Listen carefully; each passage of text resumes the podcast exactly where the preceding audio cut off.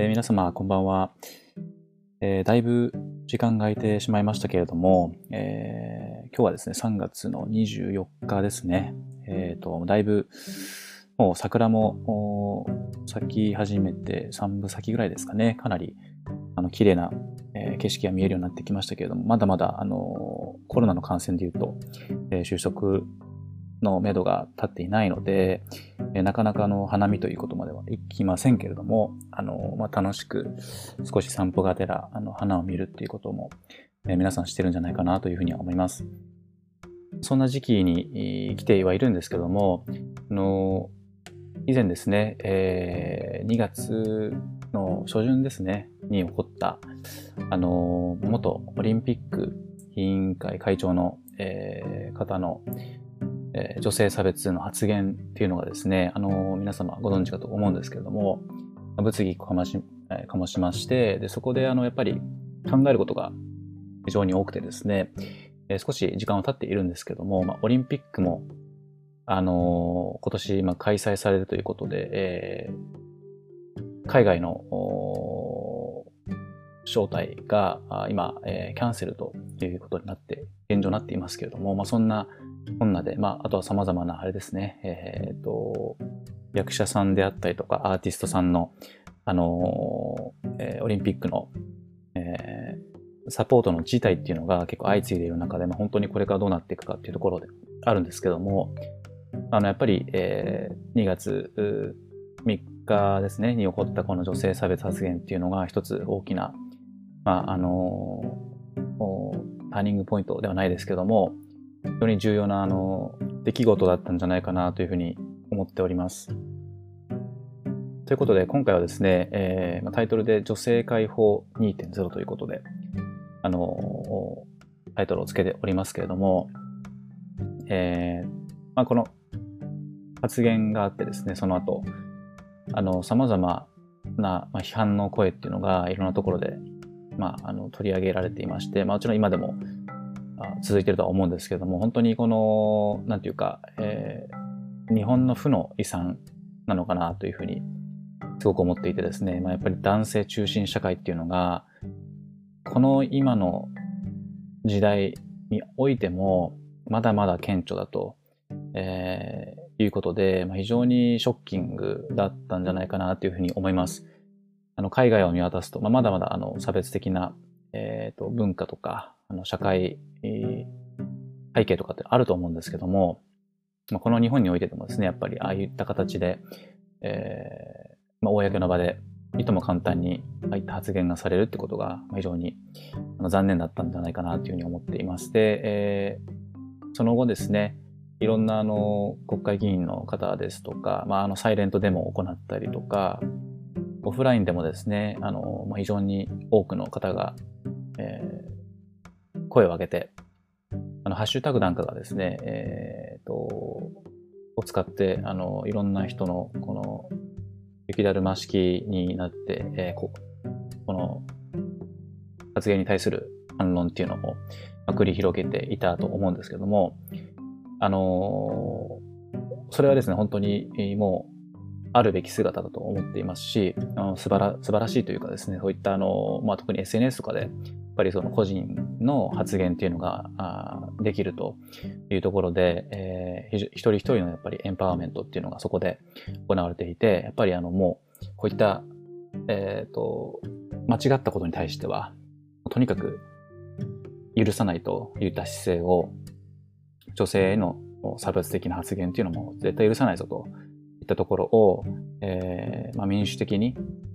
発言して、えー反論して、新しいその流れを作っていくっていうことがやっぱりできる今この世の中っていうのはそれはそれで非常にやっぱ素晴らしいなインターネットの力でもあると思いますし、えっ、と、まあ、民主主義っていうのがしっかりこう守られている部分なのかなというふうには思っています。一方で、えーやっぱり、あの、先ほども言いましたけれども、まあ、この時代において、でましてやですね、あの、オリンピックっていうものがそもそも、まあ、オリンピックとパラリンピックって分かれていますけれども、あの、まあ、これは個人的な解釈も入ってますが、やっぱり一人一人の個性であったりとか、やっぱりあの、えーその、競うあの大会ではあると思うんですけども、やっぱり一人一人の個性に焦点を当てた、え、大会であって、一人一人のこの違いであったりとか、あまあ、パラリンピックっていうものが存在しているっていうこと自体ですね、やっぱりあのもう差別っていうこと、この2文字は一切当てはまらない、そういった大会なのかなというふうに思ってますけれども、そしてこれがまあ日本で開催されるにあたって、その日本のトップですよね、オリンピックに携わる人のトップが、こういったことをもういとも簡単に発言してしまうっていうこと、これに対しては、あの何か物語っていることがあると思っていて、あの、あたかもですね、えーまあ、日本の道っていうのは結構綺麗な道が多いと思うんですけども、そこで、えー、もう本当に当たり前のように人前でペットボトルをポイ捨てするとかですね、まあ、タバコのポイ捨てとかっていうふうなことを、あのー、まあ、公の人間がですね、やってしまうような光景に見えたので、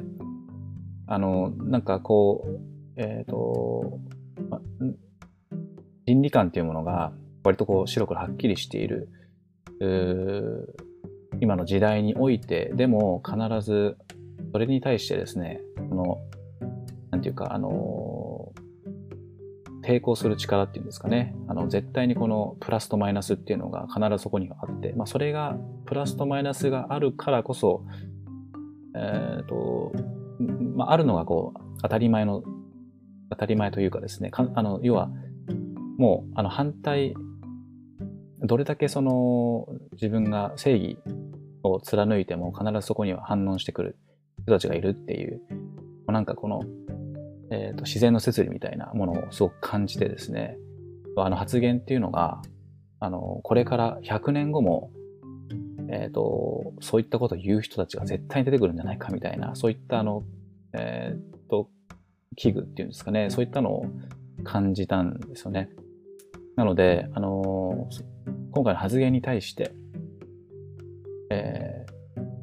様々な反論があること自体はすごく意味のあることだと思っているんですけども、何かこの、また、あ一過性というとちょっと言葉悪いですけども、うんとまあ、無力と化す可能性もあるのかなというふうに思ってしまいました。これは決してなんかあの、本当の男女平等っていうものがこれからは一切訪れないというふうには思ってませんけれども、ものすごく遅い、なんですかね、スピード感でもしかしたら進んでいくのかもしれないですし、永遠のテーマなのかもしれないなというふうには思っていて、あの、もちろんその、大昔と比べれば、えー、例えばですか、えっ、ー、と、何ですかね、えっ、ー、と、まあ、女性を奴隷にしてしまうようなそういった文化とかっていうのは、じゃあ今存在、日本で存在するかっていうとそうではないですけれども、その度合いっていうのは、あの、徐々に徐々に改善されているとはいうふうには思うんですけども、根っこの何かこの、まあ、差別をしてしまうっていうことに関しては、やっぱりその人間の、ある意味、えー、か、あの、差が的な部分っていうんですかね。あのどうしてもこの克服できない部分なので、本当に永遠のテーマなのかなっていうふうに思っているので、えー、まあ、そんなことを感じていてですね、えー、感じていました。で、えっ、と、すごく、あの、これは重要だなっていうふうに思っているのが、私自身もやっぱりあの発言に対しては、憤りというかですね、まあ本当にこんなことをよく言えたもんだなと、まあ、呆れた、あの、え、あの、呆れて見ていましたけれども、ただですね、えっ、ー、と、自分自身が、あのじゃあそ、そ、そそういった発言を、えー、良しとした文化、この日本のまあ雰囲気という雰囲気ですね。それにじゃあ一切加担をしていないかというと、これに対しては、あの絶対的なイエスっていうのは言えないなというふうに思ったんですね。要は、自分自身も少なからず日々の行動、あの小さな小さな、あの、ことかもしれないですけども、そういったところで実は、あの、男性中心社会っていうものに、えー、貢献してしまってるんじゃないかというふうに思ったんですね。これには理由があってですね、あの、ちょっと別の、えー、文脈というか、あの、話になってしまうんですけど、もともと、私、アメリカの大学にで卒業して、で、割とその、多文化な環境で育っあのそこはあの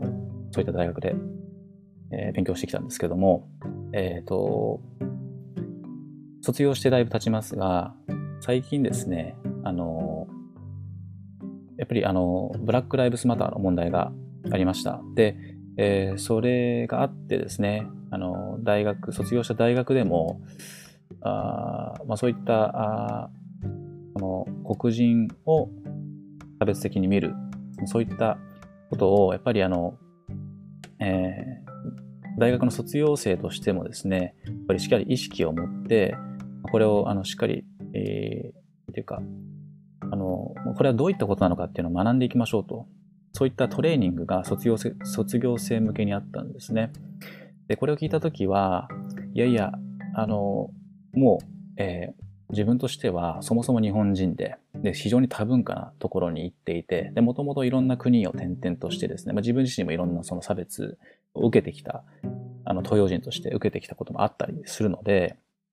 まあ、僕はそ、その黒人に対して差別的な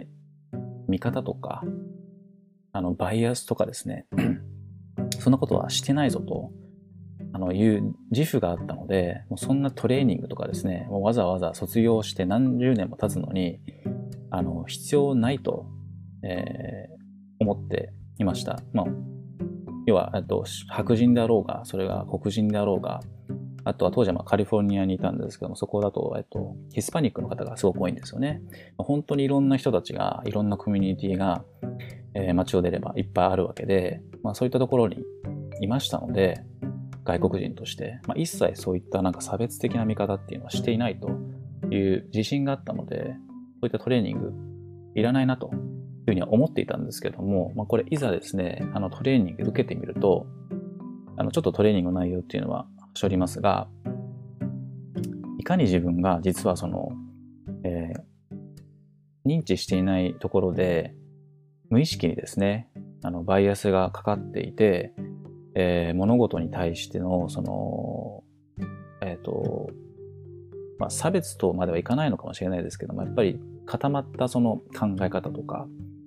えー、どうしてもやっぱり人間であれば誰しもあるということを学びました。これはどうしてもですね、やっぱりあの、うんと、まあ、あの育ってきた環境だったりとか、得たその情報とかですね、まあ、様々なものがこう、こんがら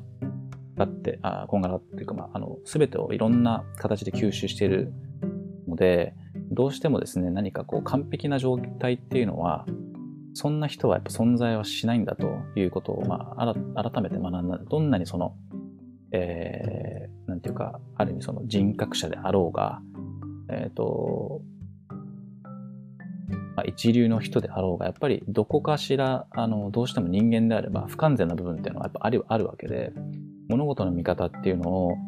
常にこのアップデートをしていったりとか、えー、それこそ他人の意見をしっかりこう自分の中で取り入れてですね、聞く耳も持ったり、あの、自分自身がこう、常にこう改善をしていかないと、やっぱりあの、物事の見方っていうのは偏っていってしまうっていうのは、これは、あの、もう普遍的なことだと思うんですけども、黒人に対してのやっぱり見方っていうのもそれはやっぱ一緒で、具体的にそのテストを受けたんですよね。そのトレーニングの中でテストを受けたんですけども、まあ10点中何点とかっていう場合、完璧にはあの100点っていうのは取れなかったりとかですね。えー、見返してみると、あのー、ビビたる、あの、えー、本当に小さなところで、えっ、ー、と、その、なんていうか、あの、まあ、差別、差別とみなされるような、黒人の方からしたら差別とみなされるようなことを、えー、やってしまったりとか、発言をしてしまったりっていう、その、あの、結果が出たので、結構びっくりでですね、あの、あ本当に危ないな、危ないというかですね、あの、まあ、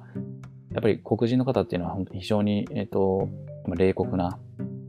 歴史をあの歩まれていて、まあ、そこからこう這い上がある意味這い上がってですね、えーまあ、市民権っていうのを得てあの生きてきている本当にあのもううんともうものすごいやっぱりあの人種の方々たちなのでそれをリスペクトを持ってあの今言ってますけれどもこれはあの男女平等、まあ、女性差別女性へのこの差別的な見方っていうのにもすごく当てはまる話だなというふうに思いました。えっ、ー、と、要は、ちょっとその、オリンピック元委員長、委員会会長の発言に戻しますけども、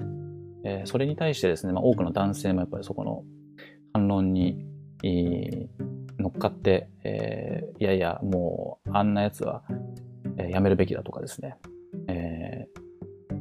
ー、もうあの、この時代においてそんな男性はいらないとかっていう、まあ、発言もあったと思う、発論というか反論もあったと思うんですけども、えっ、ー、と、とはいえですね、やっぱりその男性の中でも、そんなこと言いながらも、実は、えー、まあ、あの、それが悪いとかじゃなくてですね、やっぱ無意識でどうしても女性に対して、あの、女性はこうだとかですね、あの、男性はこうだとか、女性だからこれができるとかできないとかっていうのは、ある程度この脳みその中で判断をしてしまってる部分っていうのはあるんじゃないかなっていうふうにはあの思ってます。それはどうしても人間の多分脳の仕組みで、えー、ていうか、あの、やっぱり整理されていないと情報っていうのはどうしてもこの、あの、多分それは人間の脳の限界なんだと思うんですけども、やっぱり理解ができないっていうかですね、しっかり自分のこのなんか引き出しにしまっておくこのスペースみたいなのがおそらくあって、えー、それがこの急に女性、例えばですけどもなんか女性ですごくマッチョで、ものすごく足が速くて、えー、大食いでとか、まあ、あのそうそういった情報を、まあ、あとはもしくは視覚的に見たときに、なんかこう違和感を感じてしまう。まあ、僕なんかはそうですけれども、実際にそういった人を見たら、やっぱりあれってこう、やっぱりどうしても反応してしまう自分っていうのはいるんですけども、ただそれはあの客観的に見れば全く自然なことであって、それに、それはもちろんあの区別っていう、えー、言い方もできますけれども、例えばそれをですね、あの、その方に対して、えっ、と、ニュアンス的にどうしてもなんかこう、ネガティブなことを言ってしまったら、完全に差別っていうふうに捉えられてしまって、その女性からしたらやっぱものすごく傷つくことだったりとかっていうふうにはなってしまうと思うので、すごくディテールな部分だと思うんですけども、まあ、そういったことの積み重ねっていうのは、実際はあの、いろんな現場で起こってるんじゃないかなというふうに思っているんですね。もちろん、あの発言のように、もう極端にわかりやすく言ってしまうっていうのも完全にアウトだと、それはもう間違いなく思っているんですけれども、もしこれをですね、あの、本当になくしていく、完全になくしていくっていうことであれば、やっぱり自分自身が、えー、少しでも、日々のあの小さな小さな、えー、行動とか、まあ、言動の中で、そういったことに気づいて、やっぱりあの、うんと、それを、すごく難しいことですけども、自ら否定をしてですね、考え方を否定して新しい価値観っていうのをこう取り入れていくっていうことが本当に重要だなっていうふうに思ってます。なので、おそらく、まあそれもあってですね、よくあの、イノベーションっていう言葉よく聞きますけれども、あの、そういったことが今求められていると企業として。で、そのためにはいろんなそのダイバーシティとかですね、あとは何ですかね、言葉として、あインクルーシブっていうんですかね、あの、本当にいろんな人種、多種多彩なバックグラウンドを持った人たちを、えー、職場にこう、とあ職場の環境、まあ、あの、えー、採用して一緒に働くことによって様々な価値観があって、それを受け入れて、まあ、本当にこのものの見方をいろんなこの角度から見れるようにしていくと、新しいその発見であったりとか、あの、まあ、ビジネス的に言うと問題解決があって、そこに対しての別の角度からのこの、えー、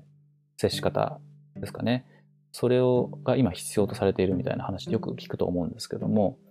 あのー、まあそういった話にもつながっていくのかなというふうに思います。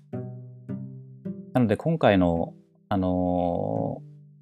発言とそれに対する反応という一連の流れっていうのは本当に、えー、まあ、自分にとってはすごく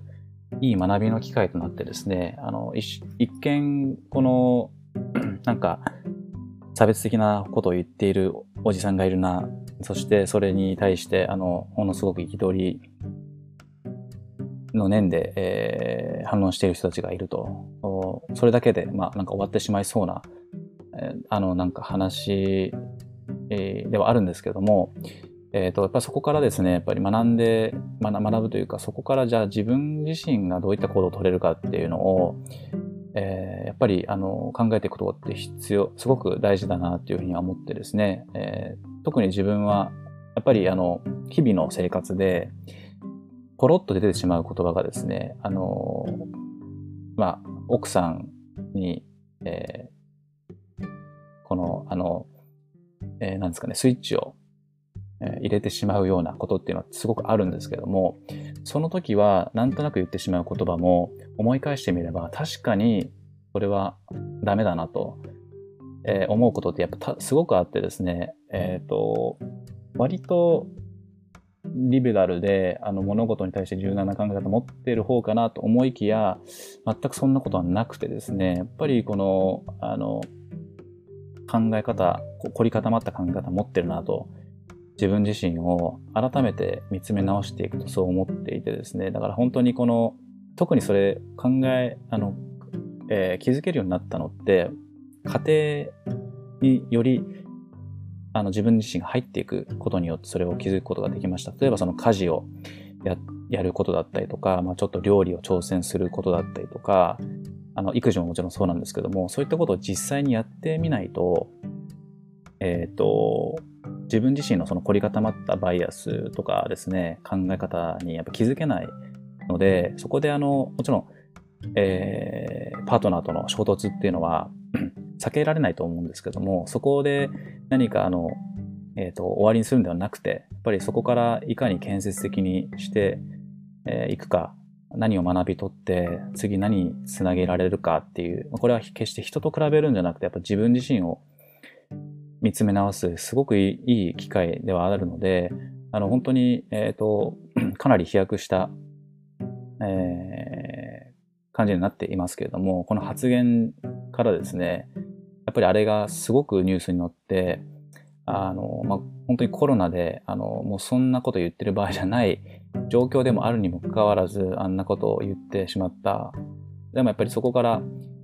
えっ、と、何かしらやっぱり価値に転じていく必要があるというふうに思うので、なんかあれだけで終わって日本本当ダメだねっていうふうに終わるのもちょっと嫌なので、なんか自分としては、あの、そこで終わりたくないなっていうのは、ちょっとやっぱあってですね、ちょっとより深く、一歩引いた感じで、えー、考えてみたっていうのが、あまあ、今回話したあの内容に至った経緯であります。で、今回のタイトルで女性解放2.0っていうふうにタイトルをつけた理由が、ですね、あの、まあ、すごく深い理由があるっていうわけではないんですけども、えっ、ー、と、これは、要するに、女性の解放が多分ものすごくこれからまだまだ様々なフェーズを得ていかないといけないし、非常にですね、時間のかかることであって、本当の真の解放っていうところで言うと、まだまだ、あの、時間がかかるっていうのを、えーまあ、そういった意味合いで女性解放2.0っていうふうに名前を付けました。よくマーケティング2.0、3.0とか4.0とか、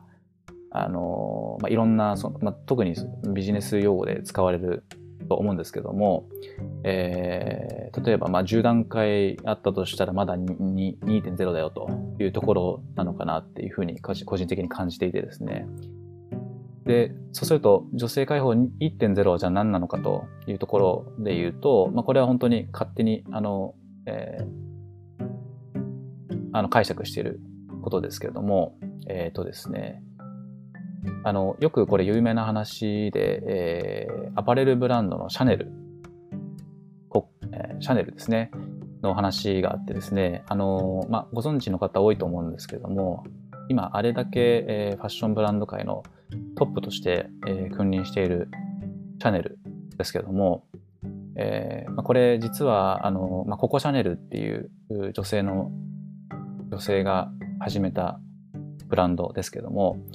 彼女のですね、えー、本当に女性としてのこの確固たる信念信念と思想っていうのがベースにあるそれがあのシャネルだと言われています。で、えっ、ー、と、昔、まあ、1883年からあのスタートした、えー、ブランドですけれども、もともとシャネルはあの貧しい、えーと、行商人の父親とすごく病弱な母親がいてですね、その間で生まれて、孤児院で育ったそうなんですね、彼女は。もともとはあの今今でこそいろんなバッグとか、えー、アパレル、シューズとか様々、まあ、あと香水ですね。えー、シャネルのブランドの商品ありますけれども、もともとは帽子のデザイナーとしてキャリアをスタートして、えっ、ー、と、で、その後ですね、えっ、ー、と、いろんな人脈、様々な、あの、上流階級の方との人脈があったというふうに言われていますけれども、えー、実業家の人から出資をしてもらって、ブティック店を作ったと。それがあのちょうど第一次世界大戦の始まる頃ですね。で、えっ、ー、と、そんな中ですね、あの、やっぱり時代の、まあ、世界大戦っていうのもあって、えー、まあ、すごく大きな時代の転換期ということで、女性が、あの、家庭に、もともとはずっといたんですけども、女性が今度はあの社会進出をしていくと、まあ、労働に出るっていうですね、こう動きがある中で、えー、彼女は、あの、もともと、やっぱりあの、女性というと、えー、昔のあの、まあ、特にあのフランスなんかではですね、コルセットをつけて、本当に女性らしい。まあ、これも、あの、ちょっと、えー、女性らしいって言っても、あの、固定観念固まったあの言い方になりますけれども、昔のまあ女性らしいんですかね、よく映画に出てくるような、えなんかこう束縛するような女性を、まあ、コルセットって非常にこの硬い、なんですかね、あの腰の部分を完全にこう、あの、えー、もう文字通り束縛してしまうようなあの服装だったと思うんですけども、えっ、ー、と、全くこれってあの、機能的ではないですし、それこそあの、社会進出、まあ、仕事に行くんであれば、そんな服装していることは、あの、えー、もう本当にあの、機能的ではないので、そこで彼女が作ったのが、有名なあの喪服にしか使われなかった黒を基調にしたシンプルですごく動きやすい洋服ということで、これがあの、まあ、本当にあの創造的な、何ですかね、まあ、それこそイノベーション、改革だったというふうに言われていて、えー、女性を解放する、まあ、象徴ですね。おそらくそのアパレルブランドというか、まあ、あのアパレルを通してそういった形を通して女性解放っていうものを、うんと、表現したっていう人は、と僕が知る中では初めての人なんじゃないかなというふうに思います。ででであるからこそ、シャネルっていうブランドが今でもやっぱり生き残っていて、えっ、ー、と、まあ、本当に、あの、皆から愛されるものとなっているのかなというふうには思っていますけれども、まあ、ついでにですね、あの、彼女が、えっ、ー、と、本当に素晴らしいと言われている理由のもう一つとして、ただ単にその、まあ、先ほど言ったように、出資を受けてブティック店を作って、まあ、いろんな人脈とかもあったので、そこにあの依存をしてですね、まあ、男性にこう依存をして、えっと、あの、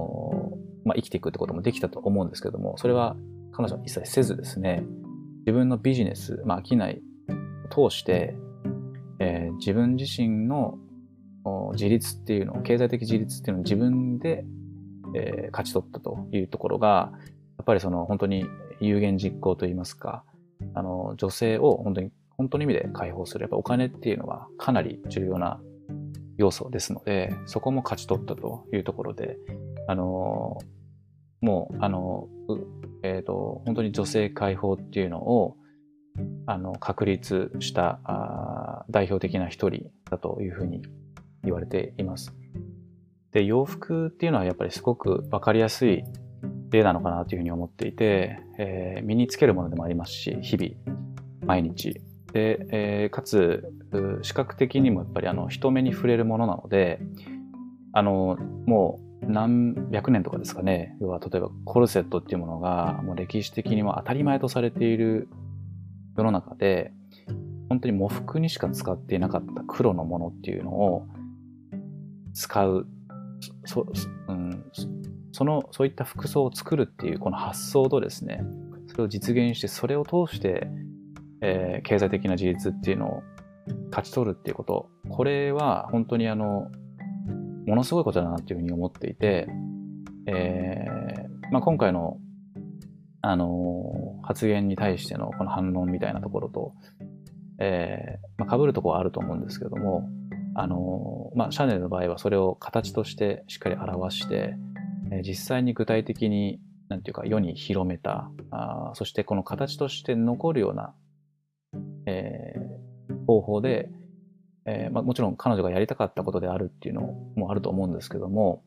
何かですね、ちょっとこう、あの、他とは少し、えーまあ、今でこそシャネルっても当たり前にはなっていますけれども、当時では、当時で言えばおそらく本当に、うんと、ものすごく、えー、創造的で、えー、今までになかったこの動きといいますか、あのなのかなというふうには思ってます。なので、えっ、ー、と、まあ、女性解放1.0っていうのは、これ本当に、あの、別に絶対そうだとかじゃないですけども、あの、例えばシャネルが女性解放1.0っていうですね、そういった運動を起こした張本人なのであれば、今回のムーブメント、今回のあのオリンピックにまつわる発言に対しての、えー、ムーブメントと呼んでいいのか分かりませんけれども、そそれがあ、まあ、女性解放2.0なのかなというふうに思っていて、まあ、これからそれこそ3.0、4.0と続いていかないと、あの、いかない、いけないと思いますし、えー、やっぱり永遠のテーマということなのであれば、あのー、もう本当に、えっと、徐々に徐々にこのアップデートっていうんですかね、えー、いろんな、あの、動きがこれから起こっていく必要がある。で、かつ、あの、また新しい、うん、まあ、表現であったりとか、あまあ、それは形あるものなのか、形のないものなのか分かりませんけれども、えー、そういったものが続かないと、あの抜本的にこの社会っていうものが変わっていくってことはなかなか難しいのかなというふうに思っているので、まあ、そういった意味合いで、えー、女性解放2.0なんじゃないかなという、えー、自分の考察です。あともう一つ付け足すと、やっぱりあの発言っていうのが、えー、本当良くも悪くも本当にインパクトが強い、ものすごく強い、えー、発言ではあったので、まあ、タイミングもそうですけれども、あの、まあ、なかなかやってくれるなという感じの発言でしたので、まあ、それに、あの、あの、そうするぐらいの、えっ、ー、と、まあ、反論っていうんですかね、動きだったりとか、がないと、あれを上回るぐらいの、えー、パワーっていうのが持たないのかなというふうに思っていて、まあ、それぐらい本当に、あの、えー、もうダメな発言だったっていうのはもう言うまでもないんですけども、えー、これからもですね、あの、まああいった発言がまたないとは絶対正直言えないと思うので、まどこかしらでしかも、何ですかね、えっ、ー、と、いやいや、あの、えー、女性は話すのが長いですかね、まあ、会議が長いとかそういったことを言ったけれども、いや、実際はそうなんじゃないかとかですね、えー、どこかしらでそういったあの発言をしている人たちっていうのは、おそらくあのいると思うので、えーまあおうん、それがあの目に見えてないだけであって、えー、そういった差別っていうのをやっぱり現場レベルで受けてる人っていうのはやっぱりいると思いますしあの会議が長い話が長いとかではなくてそれ以外にも様々あのこれはもう男女関係なしだと思うんですけども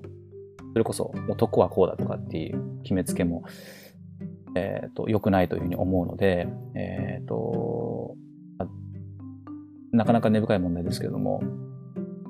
あの、まあ、これから本当にもっとよりよく、本当の平等性っていうんですかね、それを、あの、実現、何かしていきたいなというふうには、心の中では常に思っております。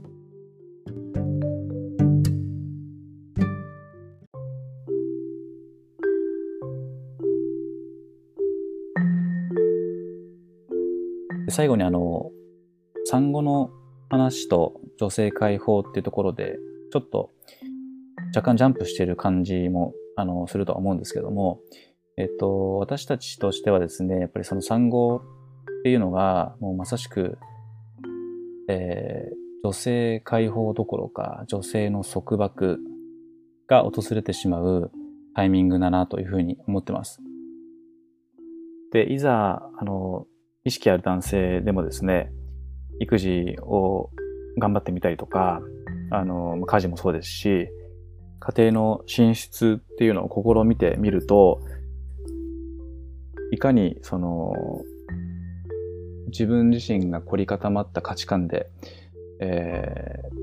今まで生きてきたかということをあの感じ感じるんじゃないかなというふうには思ってます。まあ、個人的には本当にそれそういった経験が多いので今でもそうですけども、えっ、ー、と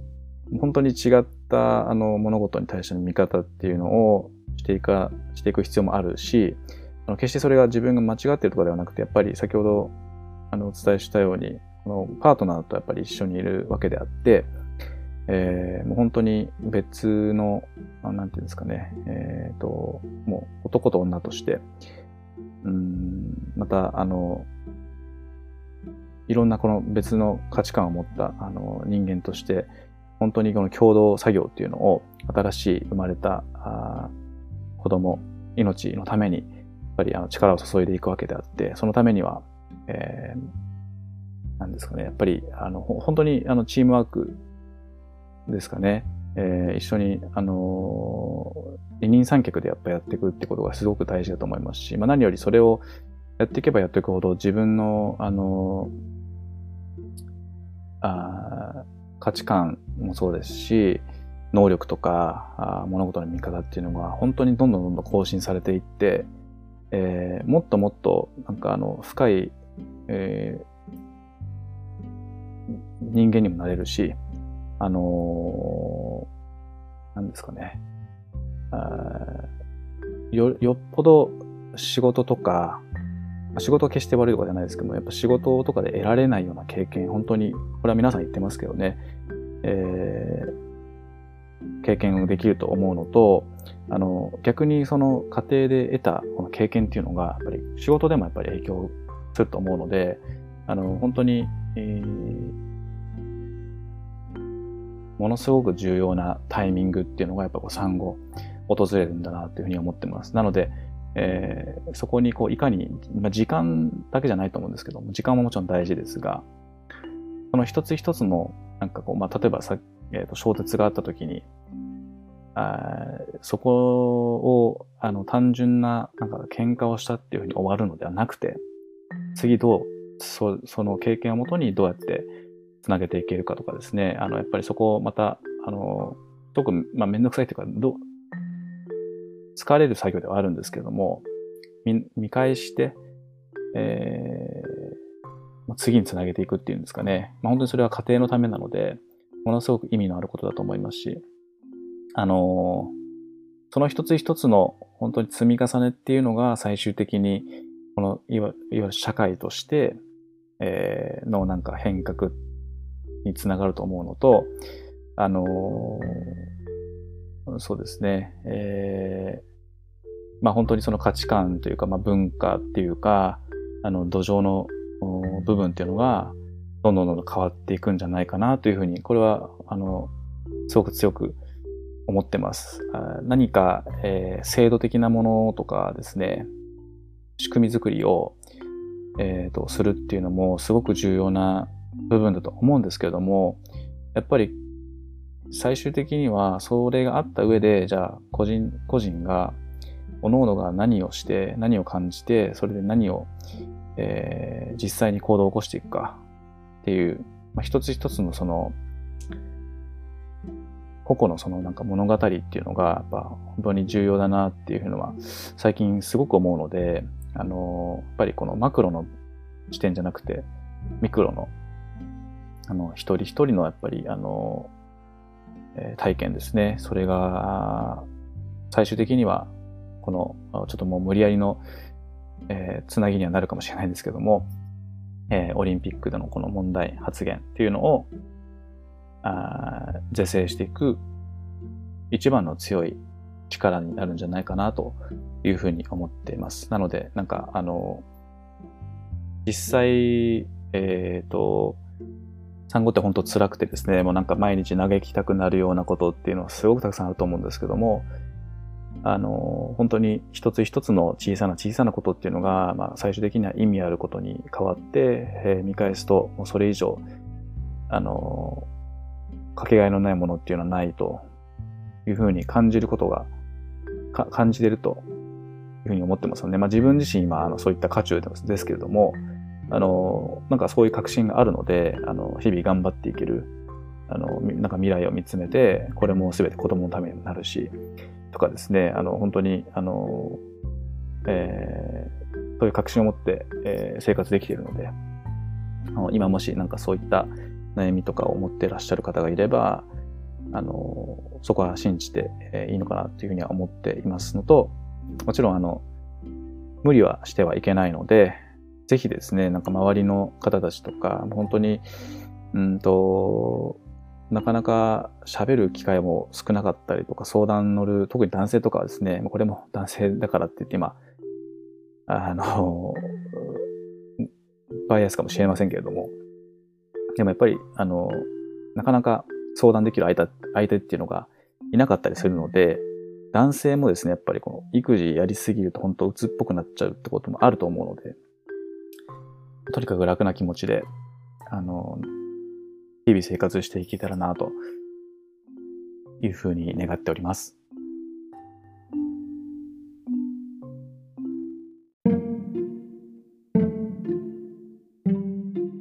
スナックザ・ポッドキャストでは、私、代表山崎がメインで産後の生活を中心に、家庭、仕事、育児の話を織り交ぜてお届けします。皆様の産後の生活にほんの少しでも癒しをお届けして大変な中でもパートナーと一緒に家庭を作ることの素晴らしさと感動を一緒に共有できればというふうに思っております。えー、各種 SNS 等もございますので、ぜひプロフィールからご覧ください。また、よろしければコメントやご要望など、ハッシュタグ SNUGG スナッグで、えー、Twitter に投稿いただけましたら、今後の配信でピックアップしていきたいというふうに思っております。